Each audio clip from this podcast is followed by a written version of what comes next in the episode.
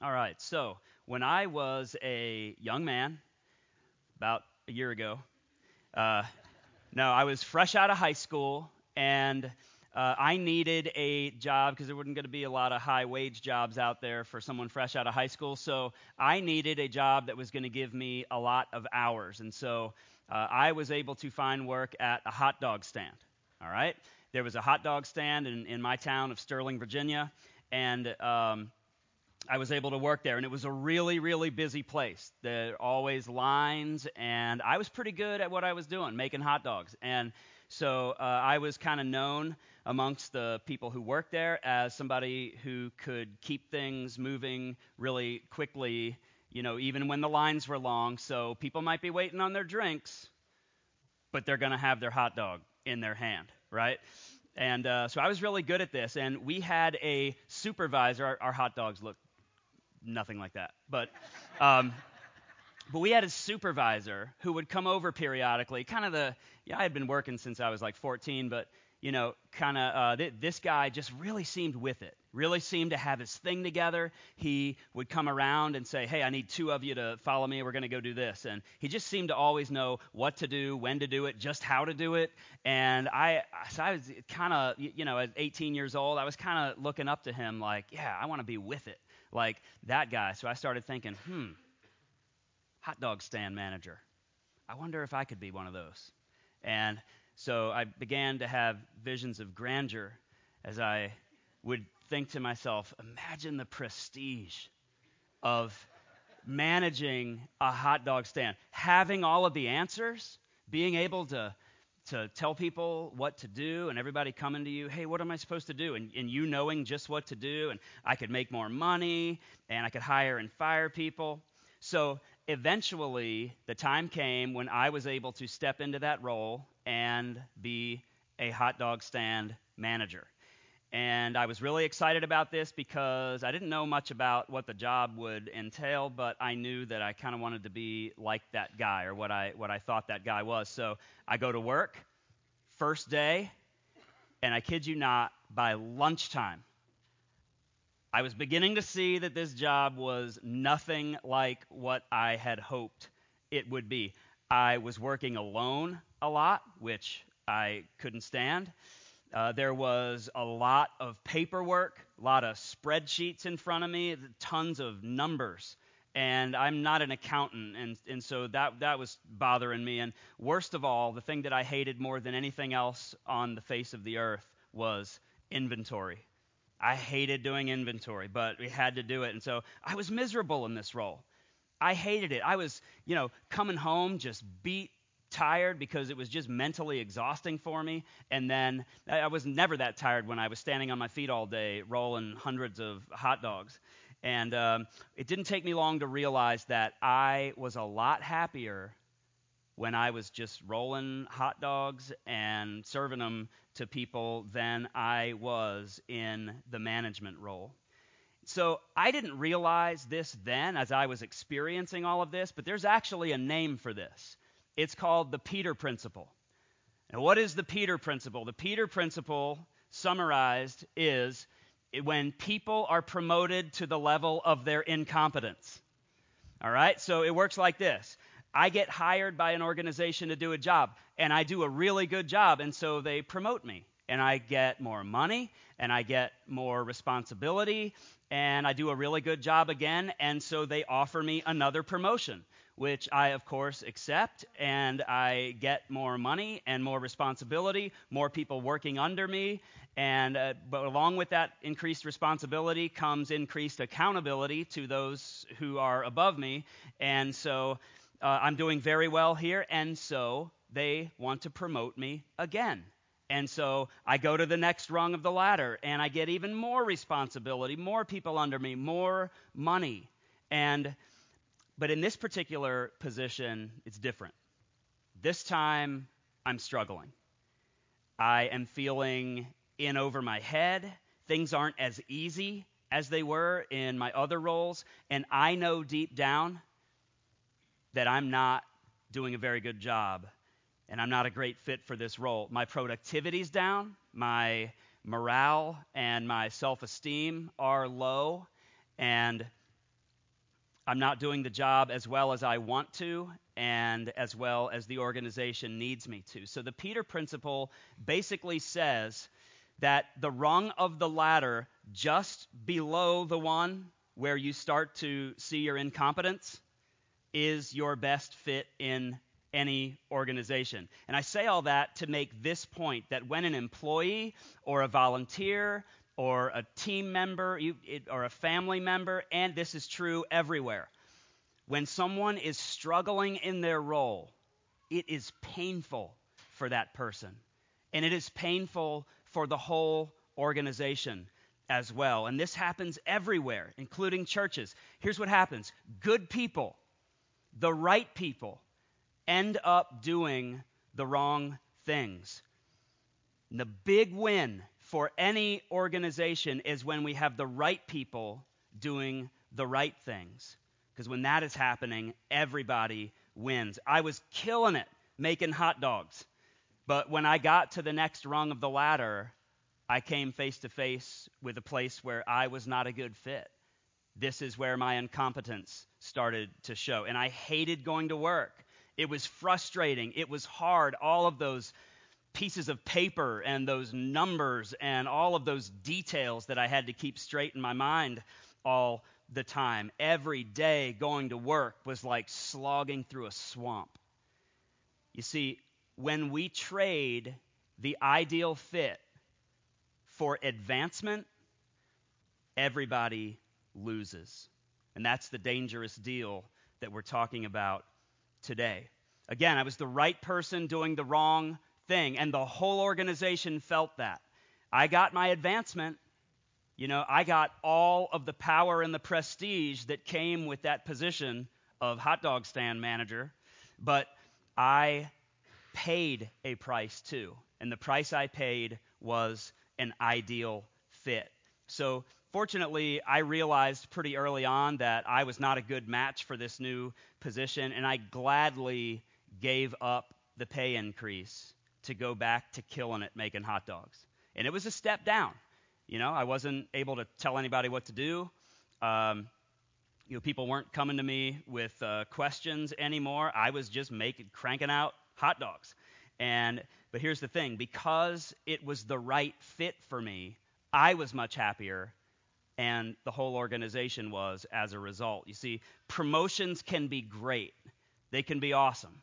Many of us have experienced them, but sometimes what seems like a great opportunity to us, when we walk through that door and accept a promotion, can leave us feeling like we're failing. Like we're failing those below us, like we're failing those above us to whom we're accountable, like we're failing ourselves. So I want you to think back. Think back to the times in your life and your own story when you were really happy, when you were happiest. This could be, you know, in your job or in, in a classroom or, or in your high school class or on a team. And again, family. This could be anywhere, church.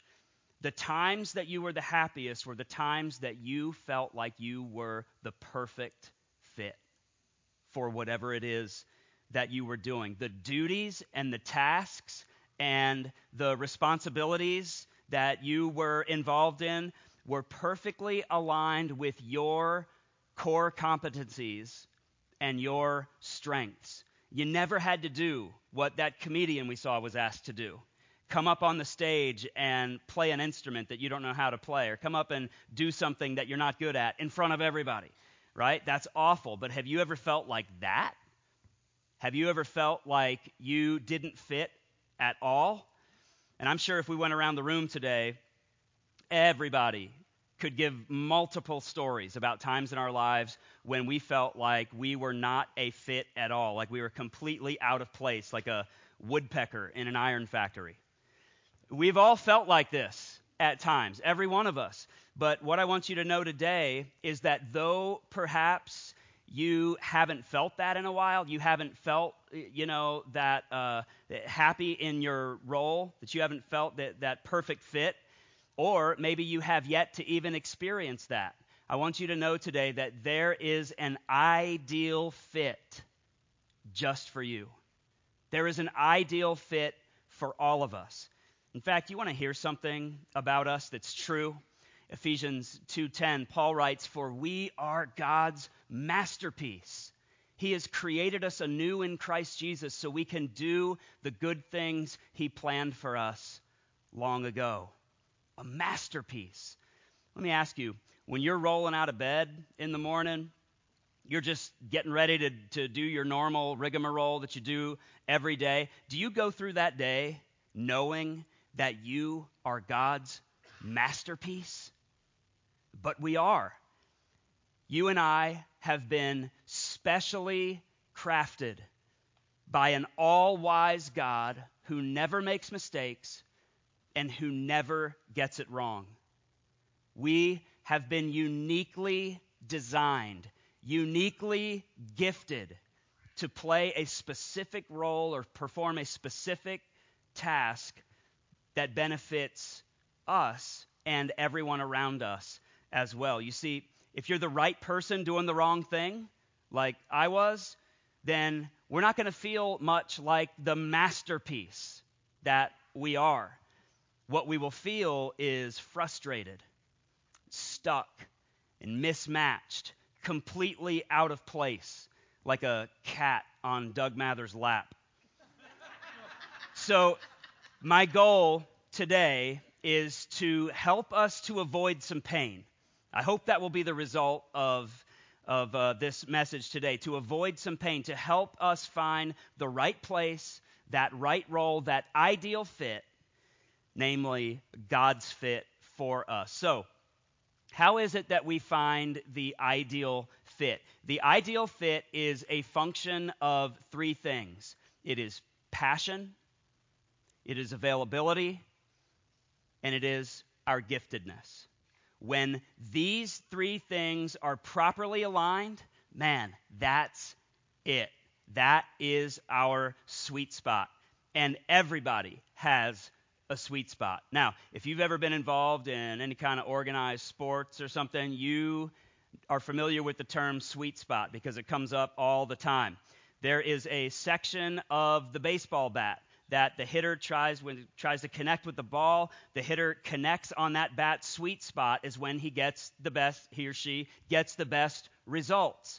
And so everything that the batter does, there where they stand in position to home plate, right? Whether it's far away or close to it or far back or, or forward, how bent the knees are, where the hands are gripping the bat, all of that stuff. We pay attention to all of that stuff and do countless hours of practice and swings. Why? It's all so we can, when that ball comes across the plate, we can connect on that part of the bat, which is about that long, that is the sweet spot. The same thing is true in tennis. And the same thing is true in golf. A golfer works really hard on the swing so that when that club head comes through on the downward motion and that club face connects with the ball, it's right on the sweet spot. Now, missing the sweet spot is a really big deal. You can miss it by an inch, either to the left or to the right, and the result will be nothing like what you were hoping for. You will end off either way off to the left or way off to the right. You'll uh, end up on another fairway, like I usually do, and uh, you're way off course. You end up far away from where you ever wanted to be or intended to be. And so it's so important for us to find that sweet spot and to stay in it because when we don't, we pay a price and so does everyone around us, like this.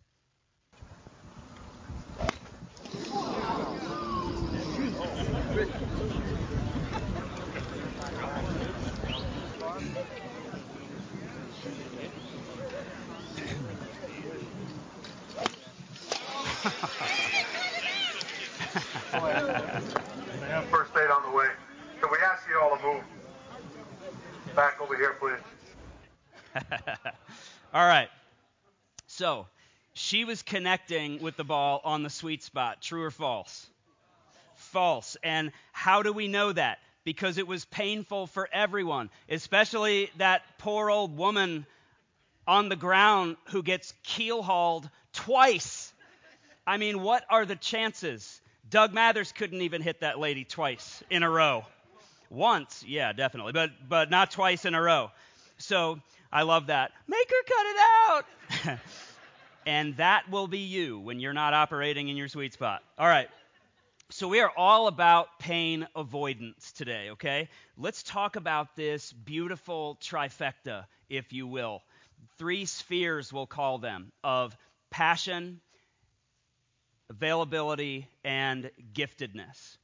You can see that the three spheres here, they overlap and they intersect, but where they all share some space is right there in that red area, and that is what we're after.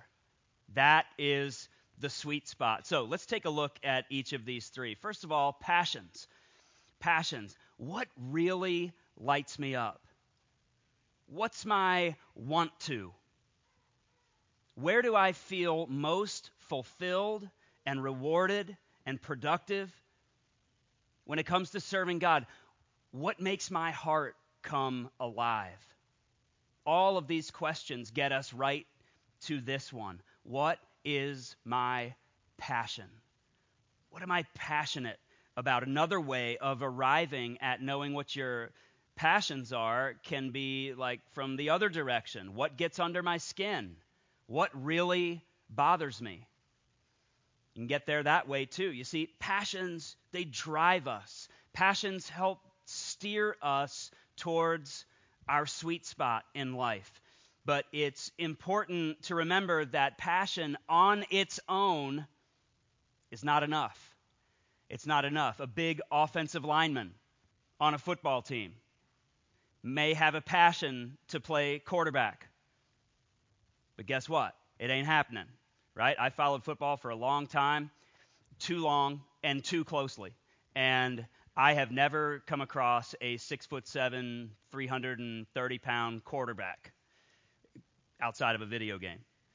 But passion is really important, but it doesn't stand alone. It's not the whole pie, it is a piece of the pie. And truthfully, I could end up shipwrecked in my life if I began making decisions and life choices based solely on passion. So that's one sphere. Another sphere is availability. Availability. Now, on one level, this one is just extremely basic. You say, hey, Monday, 4 o'clock, I'm moving, and I could, I'd love to have your help. Are you available Monday at 4 o'clock? And so I'm quickly thinking of something that I'm doing that makes me busy. Um, no, but I, I, look at my calendar and I'm like, oh, I've got appointments all Monday afternoon and evening. I'm sorry, I'm not available right? So that's not difficult. What I would encourage you to do is call Doug Weinkoff because he is available and it is his sweet spot helping people move, okay? Uh, but the word availability means that you not only have the space in your life to do a specific thing or to serve in a specific way, but if you don't have the space right then, you will make the space because that's what we do. And you can see here how our passions are influencing our availability. We will make space in our lives for what lights us up. In other words, when I'm really passionate about something, I will make room in my life in order to accommodate it. Now, this is important too. Just because I'm available does not mean that I'm qualified. I might be available to play the drums one week. But that doesn't mean I'm qualified to play the drums. If we want anything that sounds like rhythm and good timekeeping, then you don't want me on the drums. I could inform the Minnesota Timberwolves that I am available to play center for them. I could do that. Am I going to get a call from their front office?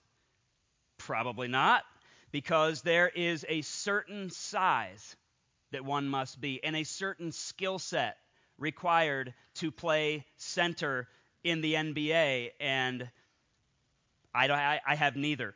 But the point is, availability alone is not enough. Just like passion, availability needs to be informed and influenced by the other two spheres. And it's crucial that we nail down all three of the spheres. Even passion and availability together can still mislead us and take us off course if we ignore the third sphere of gifts and abilities.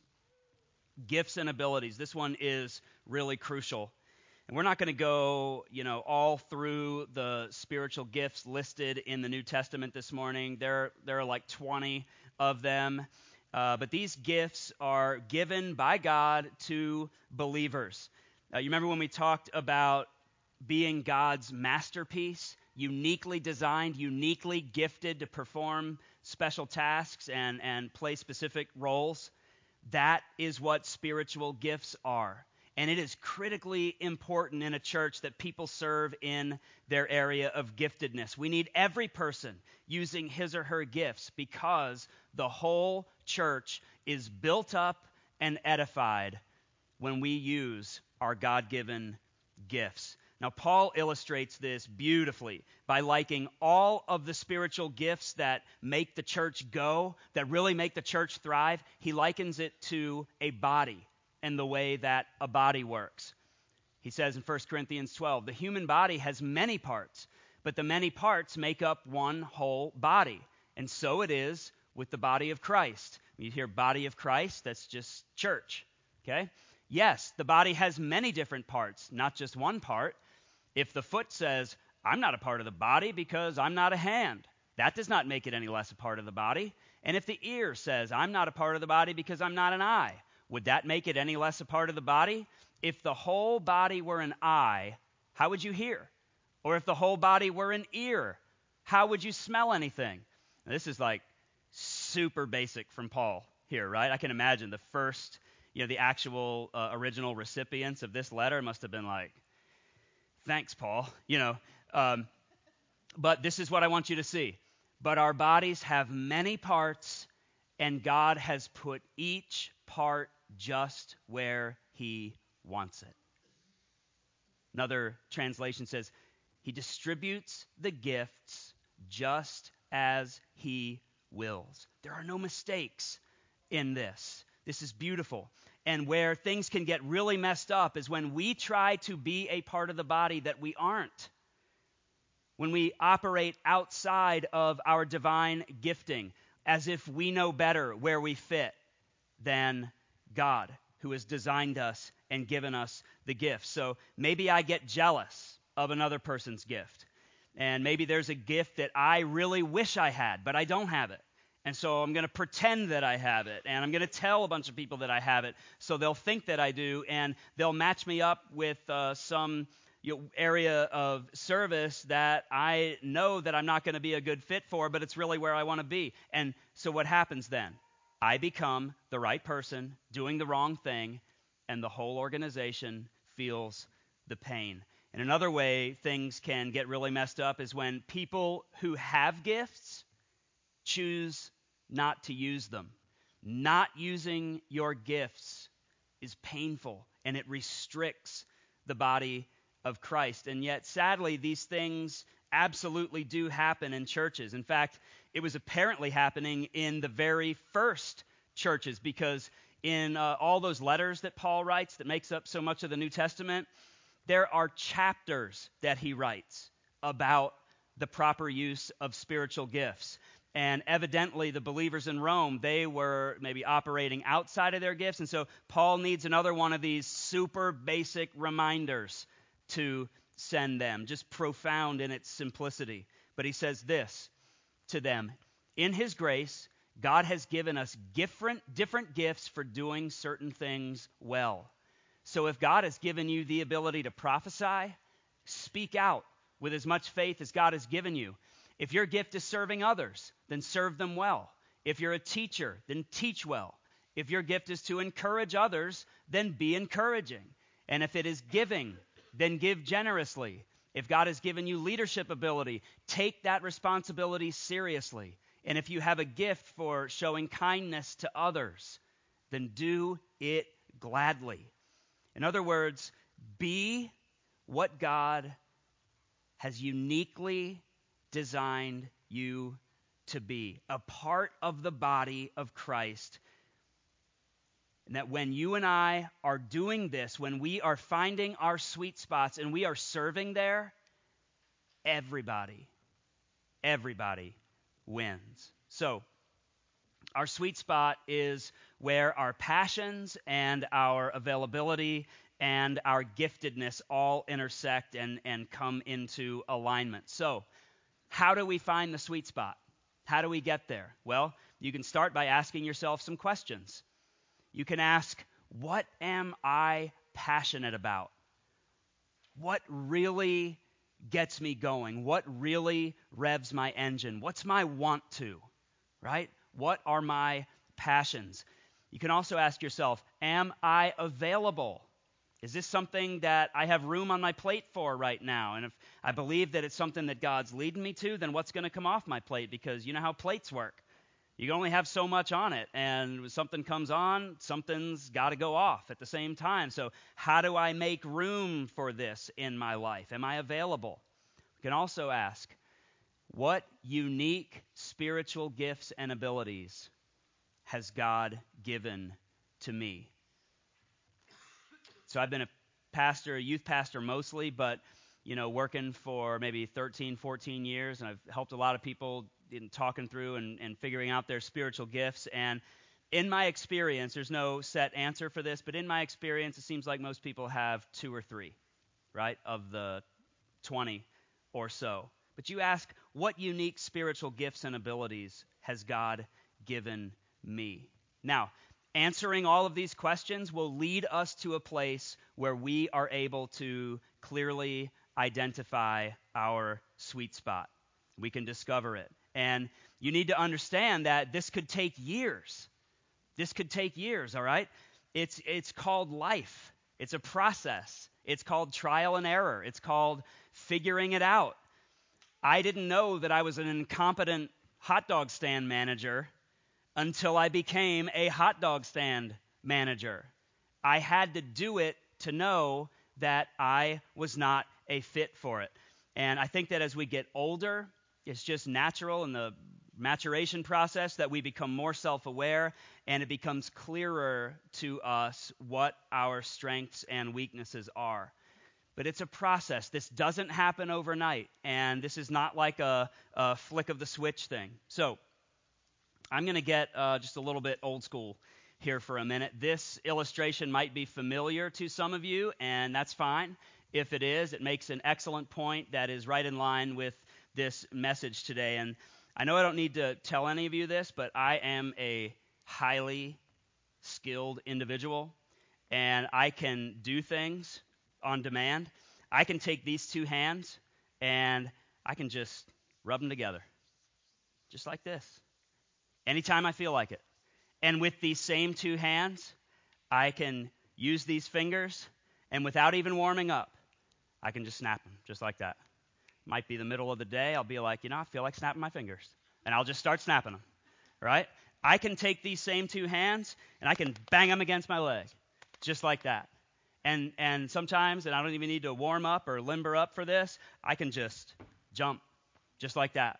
Now, you don't look to him as impressed as I had hoped you might be, but you need to understand that uh, uh, you should be impressed because um, you know most seminary graduates don't have this level of skill that I am showing you right now. But here's here's the thing: it's just one. It's just one person.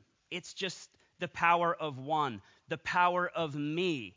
But what we're after is unity. We are after the power of all of us. What if a whole group of people united together using their gifts and their skills right alongside me when I'm using mine? We could make it rain. Check this out.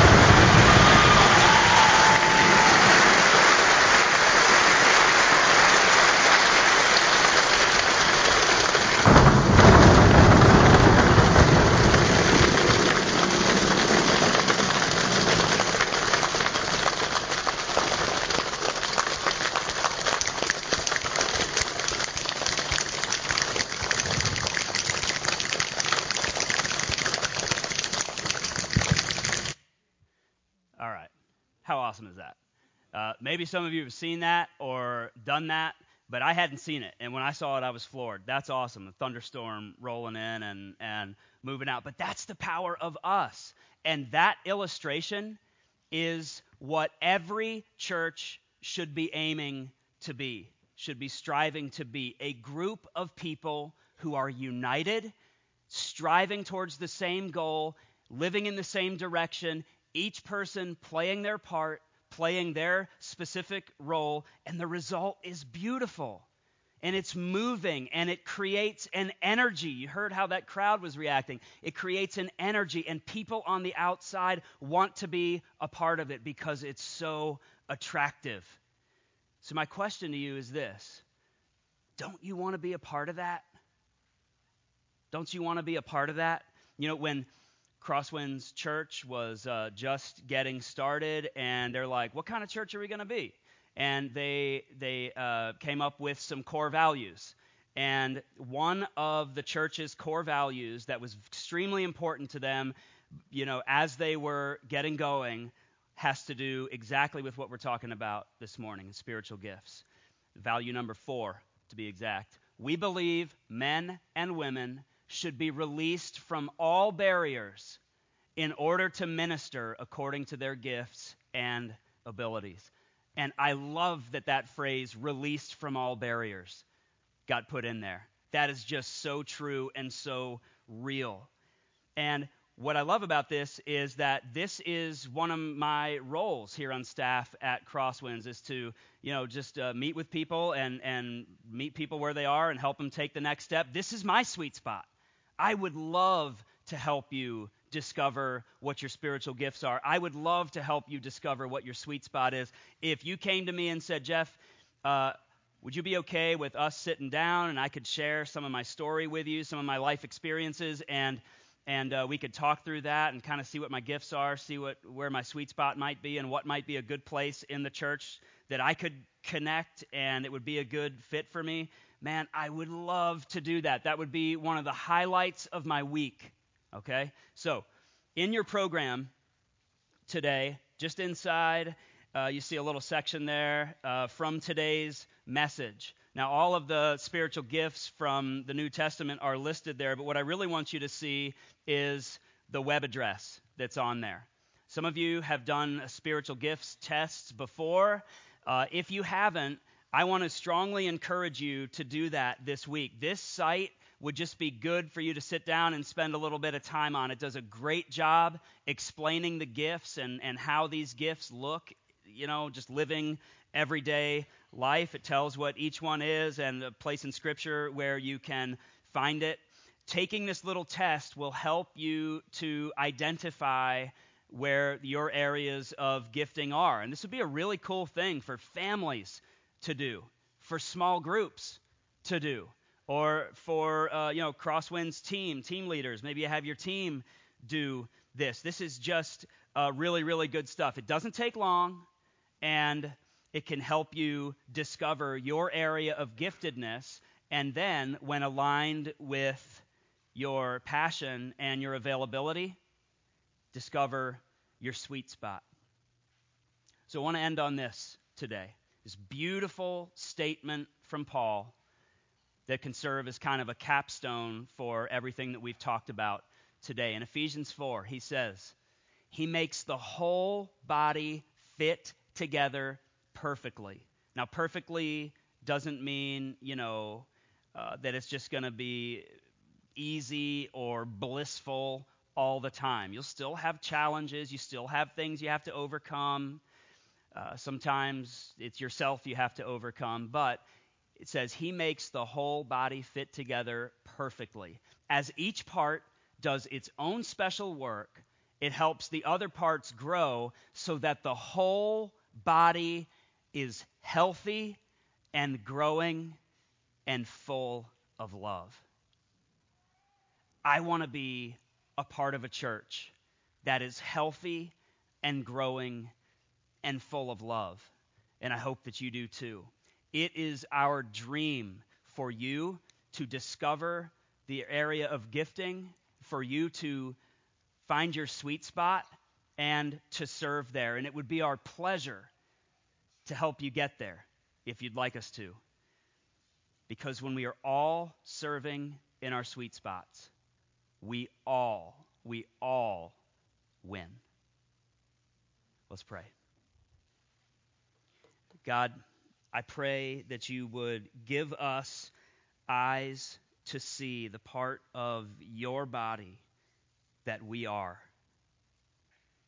Help us to discover our area of giftedness, Lord. Help us to arrive at our sweet spots and to serve there so that we can build up and edify others and be built up and edified ourselves. That we would be a church that is healthy and growing and full of love, that that could be said of us. Make it so, Lord. We pray in Jesus' name. Amen.